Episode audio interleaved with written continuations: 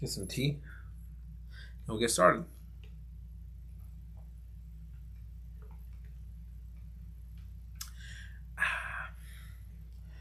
All right, friends, we're back. I wanted to hopefully get through some of this talking about Jesus. Welcome to the Genuine Podcast. Thanks for hanging with us. We hope that you enjoy this podcast and subscribe if you like. Let's check into our current topic. So, you're forgiven of all your sins throughout your entire life, as you are right now, if you're a Christian. Everything you've ever done and everything you ever will do to mess up, even things you're doing right now, you're forgiven of. Well, should I just continue in it? No. In fact, the Bible says something about that. It says it in Romans. Okay. Check this out. What shall we say then? This is chapter 6, verse 1. Shall we continue in sin that the grace of God, his ability, may abound over us? In other words, his ability to cover us, cover our sins. What shall we say then? Shall we continue in sin? Continue. Well, notice the word continue. Should you keep doing what you're doing? Wrong. Shall we continue in sin that grace may abound? Certainly not. There you go. Biblical instruction. How shall we who died to sin live any longer in it? Notice there's a freedom from sin. When he says you died to sin, you have to understand that this dialysis, they took all the dead things out of you and put new things in you. So the old things that were corrupt, dying and kept you separated. Remember this sin separates you from God, so to speak, right? So to speak. Sin separates you from God. What is sin? Sin in itself, the original sin, if you say, or the the only sin, if you say, is to not believe in Jesus. Okay, to not trust Jesus. Believe, obey, trust. Try to make those the same exact word for you. That will help you a lot. You don't obey Jesus because you don't believe Jesus because you don't trust Jesus. Okay? That's I mean that's a natural thing for anybody. I don't trust you because I don't believe what you say, and therefore I don't do what you tell me to do because I don't trust you. That that's just a way to react, and that makes sense. So the goal is to believe in Jesus, to believe not just in him, but to believe him. Does that make sense? Not just to believe in him. Oh yeah, he was the son of God. No, I'm talking about believe him. Jesus, I believe you. I believe what you said. I believe what your prophet said. I believe what your teacher said. I believe what the Bible says that you constructed, that you inspired men to put it together, but you inspired men to write things down. So you have to understand something about the Bible. The Bible says it's God inspired, which means that God inspired them to keep track of these things. God told them to, it wasn't just Him directly, so to speak, um, telling them exactly what to write all the time. It was Him inspiring the direction and the leading and all these things for them to put it down. That's why there's imperfect people who wrote down a perfect Bible. That's why not everything in the Bible, this is the difference between God inspired and God dictated, okay? God dictated is God said something and somebody wrote it down. Okay, there are examples of that in the Bible. When you see Jesus uh, uh, appearing to Paul in the Bible, he says, Saul, Saul, why have you persecuted me? And he says, Who are you, Lord? And he said, I am Jesus Christ, whom you persecute. It is hard for you to kick against the goads, which means you're, you're fighting your own team here, man. Right? But then you see in places like the Old Testament where it says the word of the Lord came, or the word said, or, you know, God spoke and this thing, blah, blah, blah. And he tells the prophets what to say and this and that. And there's a whole thing on Old Testament prophecy, but but when you read things, and now this is going to get some people right now, but when you read things like where Job said, "God gives and God takes away," people have created com- complete doctrines over that because of how they have had negative experiences. And the truth is, is God did not say that. God did not say God gives and God takes away. Why would say God gives and God takes away? Quote me, right? No, Moses would say that about himself because Moses wrote in, in one of his own books, the first five books of the Bible were written by Moses, and in those books he writes, "And Moses was the meekest man in all the earth." And that's impressive. Okay, write that about yourself to make sure you know you look good in the end, right? And he was good; he was a good guy. But God did not say God gives and God takes away. Job said that, and at the end of Job, I'll even read it to you. Uh, let's see if we can find it real quick. Hold on. Just a second, just a second. See if I can get here. Okay. Do do do. Do do do. Sorry, friends, I'm trying to find it real quick.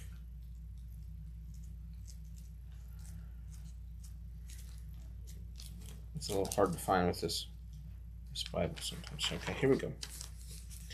So Job has this whole discourse and all these things, and he ends up struggling and things, and then he gets answers and stuff, and then God kind of starts talking to him, and he starts. Uh, he starts answering. Uh, verse uh, chapter forty two is the last chapter in in the book of Job, and God has spoken all these things, and He's basically God's basically saying, "Can you do all these things? Do you know how this was made? Do you know how all this was created and all these things?" And it says this Then Job answered the Lord and said, I know that you can do everything, and that no purpose of yours can be withheld from you.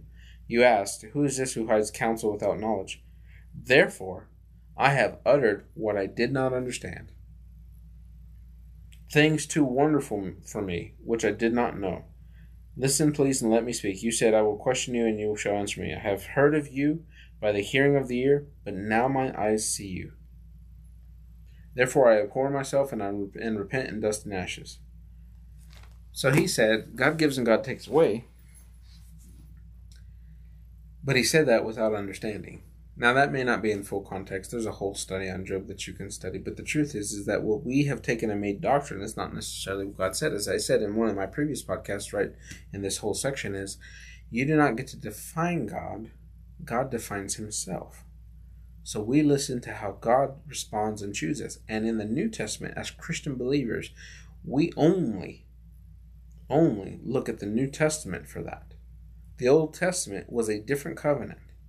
It's good to be understood, it's good to understand, and it's good to receive promises from that because we inherit those promises as well. And we inherit the blessings as well because that's biblically proven in the New Testament. Okay? But we inherit our inheritance from Jesus Okay? And we inherit our doctrine from Jesus and those whom he sent, which is Paul, Peter, James, and John. And you have to also take those guys in the context because, because, for example, James, the Lord's brother, was not a believer while Jesus was alive. It was only after he was resurrected and Jesus appeared to him, according to historical record, uh, that Jesus appeared to him that James believed. And then James became a very devout Christian Jew. He never stopped being Jewish, but a Christian Jew. And he was the head or the pastor uh, lead apostle, if you will, but a pastor over the church in Jerusalem, which was a Jewish church. Okay? all right, a messianic Jewish church, if you will. And so, most of the time when you see James, he is talking to Jews, and he has a very Jewish mindset concerning the Word of God and concerning Jesus. So, he had a real hard time understanding Gentile perspectives and what God was giving to Gentiles. But the truth is, is that Jesus did not give James the revelation to the Gentiles, he gave it to Paul. In fact, Jesus is the one who speaks to Ananias, confirming that, and to Paul, confirming that. Paul says it later I got the revelation for the Gentiles through Jesus Christ himself, and not that wasn't given to me by man. But Ananias, he says, he knows what he has to do for me. He'll be he'll stand before me before kings, queens, uh, kings and, and people of authority and Gentiles. Okay? So you have to understand that even the book of James has some very strong Jewish points that don't necessarily pertain to exactly how we live and function, but are always going to be helpful and guided. Okay? You have to understand that even some of the things that Jesus said, oh my gosh, this is going to throw some people. Even some of the things Jesus said do not necessarily pertain to me specifically in the sense that because I'm a Gentile and I do not follow Jewish law, when he was referring to Jewish law and Jewish practices, there were things that he was trying to fix concerning that, but that doesn't concern me. But I have to take it in its context and I have to help under, myself understand it in order to glean off of it and live a proper, better life. So you have to understand that when Jesus makes you righteous and he cleanses you, that you are in full connection with God. That means you have the ability and the, uh, the opportunity, if you will, the choice to trust in him, believe in him, and therefore obey him or do what he says to do, okay, by learning from him, gleaning from him, but also those whom he sent. So now today, a lot of the times we have these people who believe in doctrine that is solely from the Bible, which is perfect, and I agree with that. But but they they they struggle with the idea that preachers and teachers today are just as valuable as the apostles from back then. I believe it's true that we don't have apostles who can write doctrine uh, such as the Bible. But I do believe that we have continuously been mentored from people by generations and generations who have received revelation from God. And re- revelation is not new knowledge outside of the Bible. It is the perspective in the Bible that deepens the relationship that you have with God. So it's revealed knowledge. Revelation is revealed knowledge. It is not new knowledge, it is revealed knowledge, meaning something that was there, but now it's more clearly seen. Okay? Something that was slightly effective becomes more effective. Something that was useful becomes absolutely needed. Okay? And it always brings you to conviction. Conviction proves God's love for you, condemnation proves your worthlessness or your valuelessness. Now let's go back to that because we were talking about Jesus and dialysis and that, and I got on this tangent, but I think that will help some of you to kind of understand some perspective. First of all, what I believe, but secondly, uh, what I believe the Bible is trying to say, and that churches don't do the best job of explaining it sometimes. And I hope that begins uh, some curiosity and some knowledge for you, and even for some people who don't believe or understand Christ or the Bible or churches or all this stuff, that we base our lives based on Jesus and not churches. At least we're supposed to. Not on traditions, but based on the words that he said and the words that he gave to others to say to us. So, for example, Paul, and for example, Peter and James and John. Okay? So we have the entire New Testament for that reason, so that we can learn uh, from us. So if you're not Jewish, you are learning a lot of how we live from people like Paul and people like Peter and John and James. However, there were some things that James, Peter, and John's doctrines in the Bible um, you know, first, first, second, third John, the book of Revelation, um, um, the later to the Hebrews, written by who I believe is Paul. Some people aren't sure about that, but I believe it was Paul. You have the first, you have the letters of of uh, of, of um, Peter, right in there, and you have a couple of others like the little little letter of Jude, and uh, and a couple of things like that. But and also to say, uh, you have those, and they also have a little hint of bias towards Judaism because they were speaking primarily to Jews most of the time. But you have to see certain things happening. In fact, somebody was mentioning to me, and they said, "Well, I thought you know, I thought this was written to um, uh, just this type of people," and you can see where uh, James was writing to the church uh, of basically the Jewish church. And then you can see where Paul was writing to the churches who are called to be saints, which means that he was writing to everybody. So he wasn't writing to Jews, nor was he writing to Gentiles. He was writing to everybody. He was writing to those who hadn't decided yet. And this is the book of Romans, by the way, the letter really to Romans. And and I think it's also important to note um, before I go back into um, what we were talking about. I think it's important to note that when you're reading letters that were personally written to certain people, like the letter of, of Philemon uh, and the letter of First and Second Timothy letters. Uh, it's important to notice the difference between him speaking to a body of people with general advice and specific leadership advice or specific mentoring advice as a father to a son when you see something like Paul to Timothy or you see something to Philemon. There's so many Christians and this is what the this is what a lack of leadership understanding or lack of leadership process uh, will will will will incur. It'll it'll it'll mislead people. Just because you read Paul's letters doesn't give you a right to institute Paul's directions towards somebody else. Okay? Which means that if you're not a leader, just because you read direction from Paul to Timothy doesn't mean you can go tell your pastor what to do, like he was telling Timothy. You don't have that right. Paul was an apostolic father. This is a gift and a position given by God and helped established by other leadership, writing to another leader, a young pastor who was needing some encouragement and some strengthening and some guidance. And he gave him some direction and he also gave him some warning. Okay? And in Philemon, he he addressed some things and talks about a slave and, and you know Onesimus and stuff like that, um, and a slave and how you know to transition in that mindset of treating him as a brother versus treating him as a slave. And I, and I find that so many people want to take Paul's leadership style and correct the church and correct bad leaders because they see it in the Bible, and and that's, I get it, I understand it. It, it might be needed but technically, you don't have a right to do that, especially if you're not going to do what he told Timothy, which is, I adjure you for, he, doesn't say adjure, but he says, I admonish you first of all that you pray for all leaders and those in authority. So if you weren't praying for those leaders, now to pray for those leaders, you have to understand the heart of Jesus. To pray for those leaders doesn't pray. You don't pray, God, please get rid of them. They're doing bad leadership. There's no. You pray for their benefit. You pray for you. We pray in hope, faith, and love. Right? Faith, hope, and love. Right? That's what First Corinthians ends, uh, thirteen ends with. You pray with faith, hope, and love. When you pray with those, that is the that is the realm that we stay in when we're staying in Christ. That means we're always praying in faith, which means a substantial understanding of truth. Hope, which means the right direction towards God's heart and love, which is the only method by which we can receive from God, and the only which method which we can communicate with God. Now you can hate God, and He can hear you probably to some degree, and He can, you know, you can you can talk about all this and stuff. But what hinders God from receiving uh, from you is you haven't offered anything that He can use. You have to offer love, and He can say, "I can work with that." So when we give praise to God, it's because we love God. We don't just give praise to God just because of who He is. We give praise to Him because we love Him. We choose to love Him. You know, it, it's like this. It's you know, Um, oh, give me a good example here.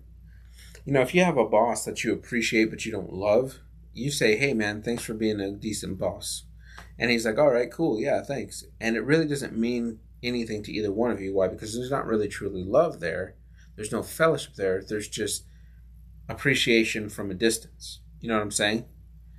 But when you actually love somebody, you actually go out of your way to intentionally help them understand your appreciation really gives them value into life. They have a place where you can receive from them mentorship, leadership, and understanding, and, and also have a willingness to serve them and help them along with their pursuits. And you also want to spend more time outside of the tactics or the or the job tasks that you want to do. You have a you have a desire to pursue that outside of that and create fellowship beyond that. Well, God's the same way. A lot of times we try to please God and serve God and do this and that, and that's wonderful, and I'm glad. But we desire to pursue that in every area of life outside of just doing stuff for God or doing stuff in the church or serving at church.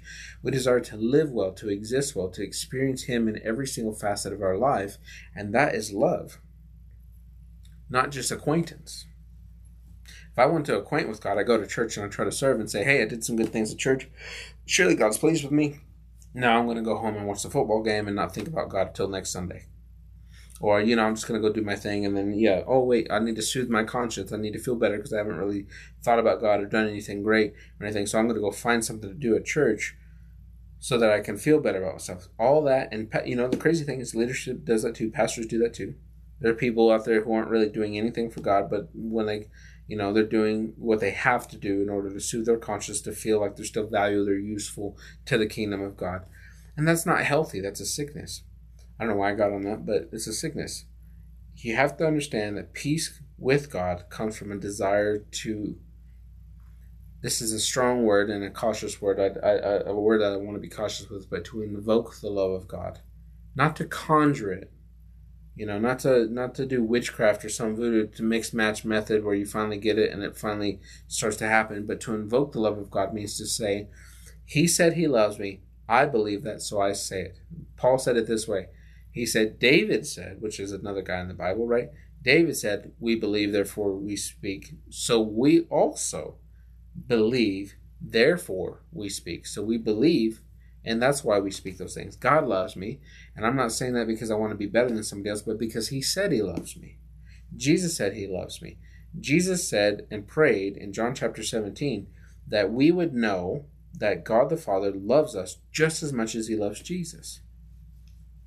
Now, when Christianity starts taking that and saying, well, we're not that worthy of that, then you are denying God's right to say what He wants and say it how He wants to say it and that is really unbiblical. You cannot do that to him. You cannot define his word for him. You know, God said he loves everybody, but, but he didn't really mean that. God says he doesn't want anybody to perish, but he didn't really mean that. You need to know that you're probably not going to make it. You know, there's people that do that. They actually push people out of the kingdom just because they don't like them. So they say that you know that must be one of those people that's really not going to make it. They have no hope, they have no faith, and they have no love for those types of people. So they judge and assume that they are correct when they can say, well, you know, God said some people aren't going to make it, some people are. He didn't say he wanted some people not to make it. He said he would that none should perish.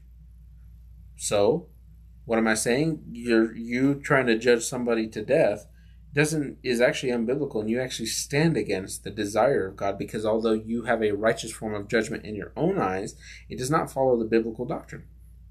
Are there places where it says, well, people will be judged? Yes. But if you harp on those, you miss the entire context of the Bible, which is by love, he wishes that none should perish, and yet judgment still remains for those who, who choose, not that you choose for, but who choose to remain detached from God because they refuse to believe in Jesus Christ. So when you look at sin, the only sin is to not believe in Jesus because God chose that Jesus is the method by which we are saved. Not that we can choose a method by which we are saved. He chose the method. He made it available for all. It's easy for all. It's truth for all. But you have to believe that and accept it. And then that's invoking the love. That is believing the love that God has for us. John said that in the little book of First John. He said, We have known and believed the love that God has for us. So you see, there's lots of things to consider in this, and I know I've probably gone really long with some of the things I'm, I'm, I'm rambling. I don't know if I'm teaching per se, but when it comes to peace and when it comes to the church, you're going to find tons of hypocrisies. But I love what one of my favorite ministers said, and I'll hold off on the name for now. But he says this: He says you cannot.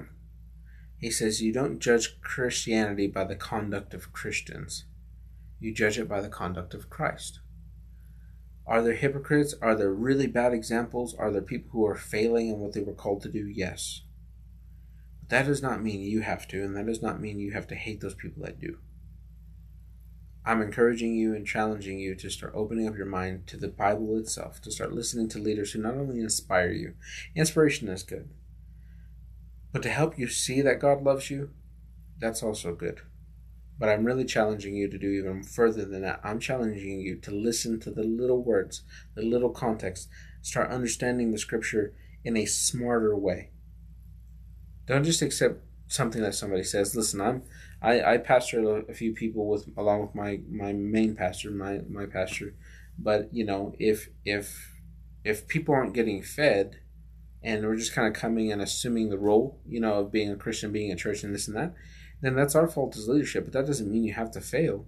It means that you need to find somebody who is teaching something, follow them, and if God still you still feel a sense that you need to come and help this church or that church or that, then continue to go there. But if you feel like you're being abused or this or that, not just that you disagree, okay, not that you just get upset by some of the teaching, if you get upset by some teaching, try to study it and see what happens, and see if see if you you can recognize their perspective that they come from, and whether it's really biblical or not. And if it's not, I would talk to them. And if they refuse that and they start really pushing you out or trying to shut you down, or if they call you out in public, which is actually inappropriate, unless you um, unless unless you've been talked to privately a few times about it. Um, and there's some biblical uh, um, constitution for that, if you will, uh, that Paul described. Um, you can learn how to judge people correctly.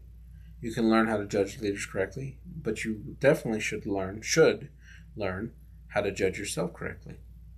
And God can show you all that. So we'll get into that in the next few podcasts. Uh, I'm stopping for this time so that I can put these together and send them out to you, but you could expect more of some of this in the long term. There's a lot that I said. Um, it all kind of seems like rambling sometimes, but I encourage you to go back over this listen to it a few times, slow it down, pause, think about it, and we'll get back into it. Like I said, um, hopefully, I'll be answering your questions and things over the next few videos, even the questions you haven't asked yet. But remember, Jesus is for you, He's not against you. I have no ill will towards you. My desire is not to correct you in the same sense, but to help you understand what the Bible is trying to say to us and how it's effective for us today. Um, there are wonderful churches out there and places that, that do things, and there's even the greatest churches sometimes have some really flawed people in them, and even sometimes they they miss handling certain things well, and and that's okay. It's not okay because it's it, not not so not okay just because it's okay, like it's approved. It's not approved, but it's okay because it, it, anybody can learn from it and do it better. And sometimes we don't know how to do better until we've done it wrong but at least we're trying to do better. And so I've learned that in my life, even if I haven't done things well, I can do things well, and I have to work towards that. That's exercise, that's practice, that's diligence and discipline. And if you never discipline and you stay away from it and you never try anything that the Bible says, then you're never going to experience the victory of getting over bad things. You'll just always be bad and see yourself as bad and less valuable. And you will never see the value that Christ put into you. So, you know, the, the last thing to talk about in this quick last minute, I think, is to see hey, um, that God really loves each one of us and the people that don't know Him, and He died for all of us, but they have to accept it for themselves. And it's not our job to keep them from it because we don't like them. But also to see the value of what we said, and this is what we're going to go over in the next podcast. But to see the value of a human being is vitally important. You know, the Old Testament says we were worthless worms. The New Testament proves that God would do anything to have us back in His life and His eternal presence. So I want to remind you that as we go along, there are people who are disagreeing with this, there are people who are challenging this, but I hope that you keep an open mind and an open perspective to see some things that are going to help you to really understand why you currently are living today, why you should continue to live, and how you will understand that God wants to help you exist well. That He's not going to leave you alone to try to figure it out, and He's not going to leave you without help. He gave you gifts, He gave you His Spirit, His presence, and He gave you full access. The Bible even says so full access to Him. So if you don't feel like you have full access to Him, you're living a lie. We need to figure out what the truth is about that and how to get you into it. So I'll leave that hanging there for you to consider, and we'll go into it in the next podcast. See you soon. Hey guys, thanks for hanging with us. If you enjoyed today's podcast, hit that subscribe button and share with someone you know. Follow us on YouTube, Spotify, and iTunes, and we will catch up with you on the next episode.